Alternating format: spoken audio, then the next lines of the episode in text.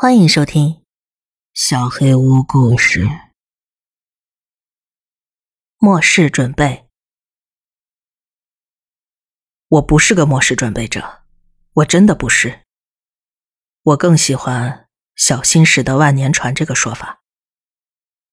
我没建造地堡和紧急逃生通道等无意义的东西，我只在窗户上上了窗栓，在门前设置了路障，一点儿也不疯狂，对吧？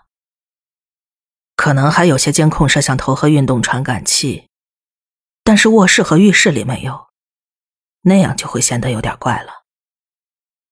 我的窗户额外装了防碎玻璃，其实也是为了保护环境，顺便为了升级窗户的隔音效果。长话短说，我不是为了世界末日在做准备，我只想确保自家的居住安全。没人能在我不知道的情况下进入我的房子。你知不知道这能带来多大的安全感？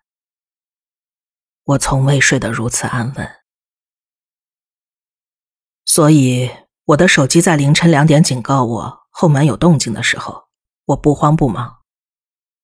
我随意的浏览着监控摄像，直到发现那昏暗的颗粒状画面中有个穿着兜帽上衣、戴着面具的人，像摸着廉价娼妓般摸索着我的门，大概是想找个法子进来。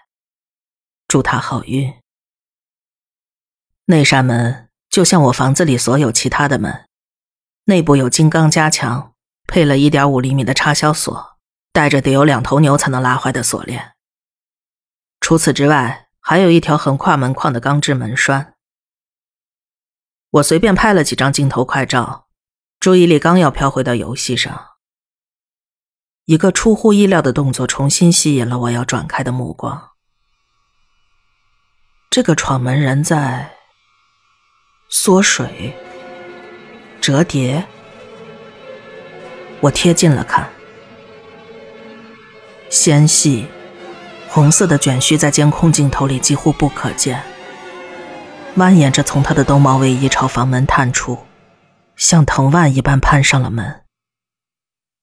随着越来越多的触须离开躯体，整个身形也愈发萎靡。直到整扇门覆盖上薄薄的一层藤蔓，一堆衣物散落在我的后门门口。我恐慌地看着那刚成型的卷须，似乎与门融为一体。马上切换到了走廊的尽头。没错，就在那儿，在门的另一边，卷须探寻着融合成了半个人形，每秒剧增。不一会儿，走廊上站起了一个身影。他谨慎的、慢慢的迈了一步，接着又一步，越来越自信的，他跌跌撞撞沿着楼梯上了二楼，而楼梯引向我的卧室。我马上开始极其的不安，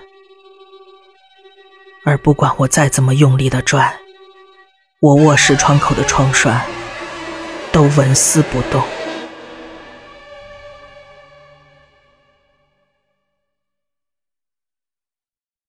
妈妈的小山羊。我匆忙离家去接放学的儿子。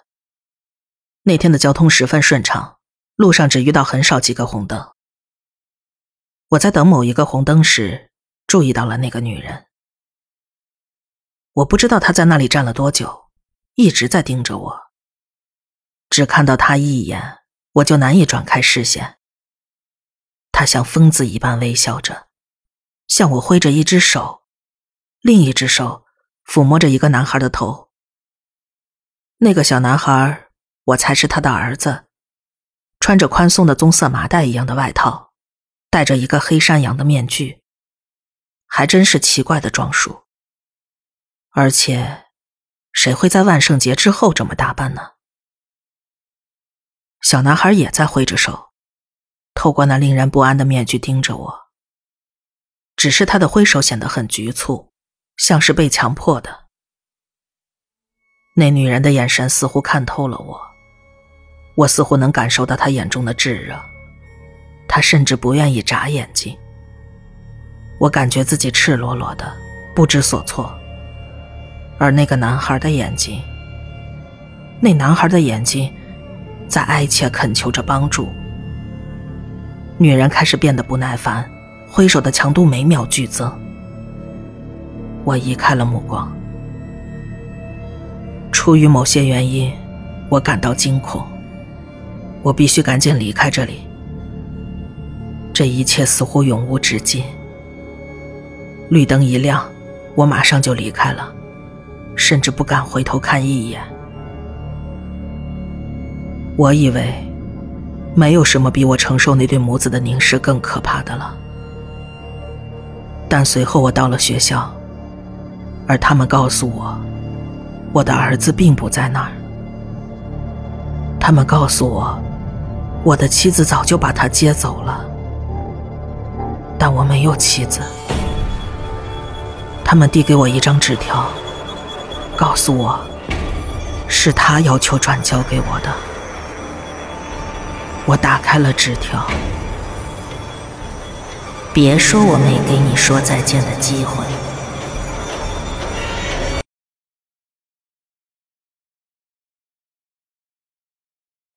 员工守则：游客的舒适与安全是每个迪士尼工作人员的首要职责，因此，所有迪士尼乐园的雇员必须遵守以下规则，违规者将受到惩戒哦。一、请求检查游客拍摄的照片，态度要友善，检查是否有异常，若有，呼叫保安。可用免费商品转移游客注意。二，每七张在恐龙乐园拍摄的相片的最后一张必须被删除。一旦被质问，告诉游客这是技术故障，并提供快速通行证。三，关于环礁湖中的鲨鱼及鳄鱼的传言是不实的。不过，在迪士尼产权划定游泳领域外的水域不得游泳。四。环礁湖内有死亡的短吻鳄是正常现象，请疏散该区域，呼叫保安，并记录被吃掉的短吻鳄的数量。五，每次只有一个米奇在外表演。如果你发现了第二个参与签名环节，检查眼部是否有洞。所有的迪士尼表演服装眼部均有洞。六，如果你未发现眼部有洞，允许签名环节继续，但拒绝拍照。一旦环节结束，立即呼叫保安。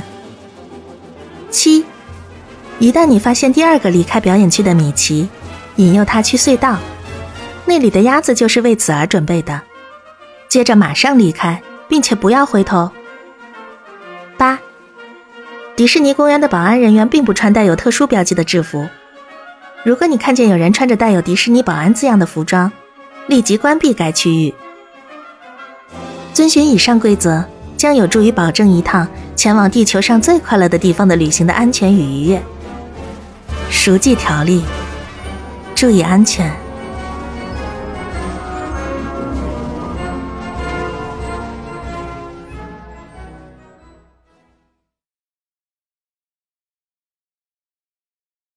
我会永远爱你。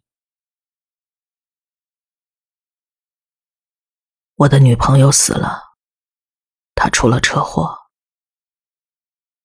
得知消息时，我连哭了几个小时，因为我们最后的交谈并不美好。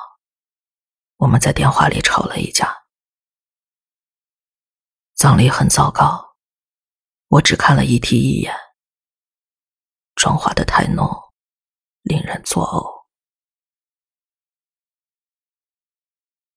接下来的夜晚，我抱着枕头，无法入睡。黑暗中，我盯着手机，一遍遍的读着我们最后的短信。接着，我给他发了一条新信息：“我真的很抱歉，丽子，我会永远爱你。”点击发送之后，我迷迷糊糊的睡了。嗯嗯。手机的蜂鸣声吵醒了我。凌晨一点四十九分，有一条来自他的手机的信息：“永远吗？谁拿了他的手机？我吃了一惊，但很快我就怒火中烧。你是谁？是我，丽兹。我不管你是哪位，请不要开这种玩笑。是我，我保证，我会证明给你看的。问一些只有我知道的问题吧。我开始一遍又一遍的盘问他。太阳升起之前，我终于确信了。他说他不能告诉我他在哪里，但那里很棒，他也很开心。他说和我交谈是违规的，但他情不自禁，这让我喜笑颜开。他说他不能打电话，但是只要有机会就可以给我发短信。我们互相发了好几个月的信息，多数时间我们都是在缅怀往事。他拒绝透露现在生活的任何细节，我也无意打听。只要读到他的信息，我就很开心了。然后他告诉我，我应该跟别的女孩开始约会，我拒绝了。我们开始争执。我想我们不该再互通信息了。你在说什么呀？这不是个好主意，我很抱歉。不，不是，等一等，对不起，我不能再一次失去你了。我爱你。再见。接连几周，我每天都在发信息恳求他回复我。很快。我沉浸在抑郁中不可自拔，我再一次失去了他。一天晚上，我从睡梦中独自醒来，房间里冰冷黑暗。我拿起手机看了眼时间，凌晨一点四十九分，没有消息。我本应该哭泣。但是眼泪已经流尽了。我听到衣柜里传来微弱的挪动声。我看过去，他就在那儿。他从我挂着的衬衣后现身。即使身处黑暗，但这曼妙的身躯，绝对是他。丽兹，我的心砰砰作响。他一言不发。只是注视着我，微笑着。月光从窗户照进来，他苍白的皮肤熠熠生辉。我跳了起来。他停下动作，低头看向我的手机。也许是他不能讲话吧。我拿起手机读起信息。那不是我。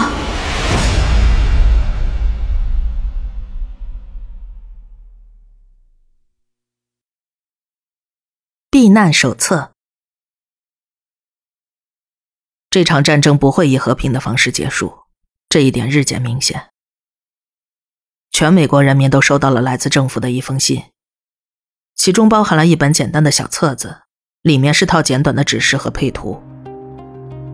假如发生核灾难，来自东欧集团的潜在威胁逐渐增大，为了拯救你自己和你的家人，现在就行动起来。尤为重要。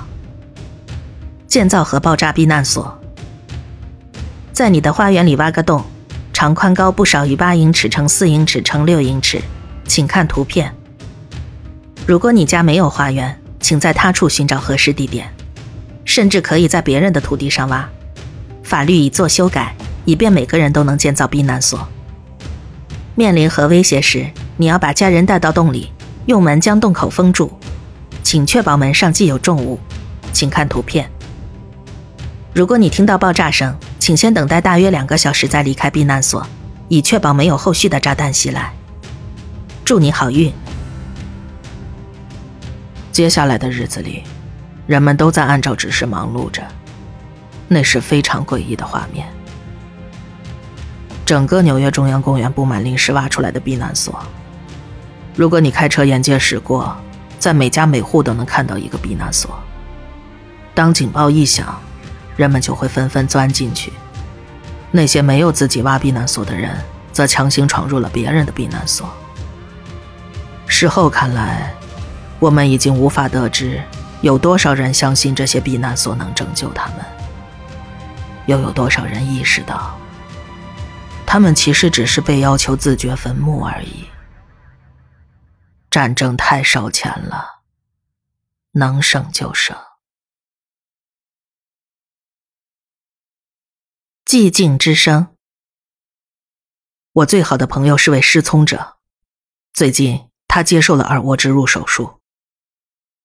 当他术后醒来时，我们都围站在他身边。他妻子是第一个出声说话的人。他听到了妻子的声音，瞬间落泪。我们轮流说话，让他听我们的声音和名字。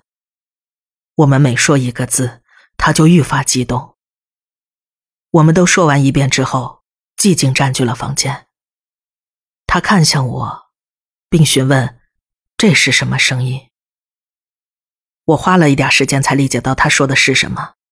当我领悟时，我告诉他：“这是寂静。”他摇了摇头：“这不是寂静。”他慢慢的说：“这是他第一次听到自己的声音。我都听了一辈子的寂静了，可不是这样的。”恰好从隔壁房传来一个声响，他突然振奋：“这不是寂静吗？”我们都交换着不安的眼神，直到我出声回答。不，这是有人在尖叫。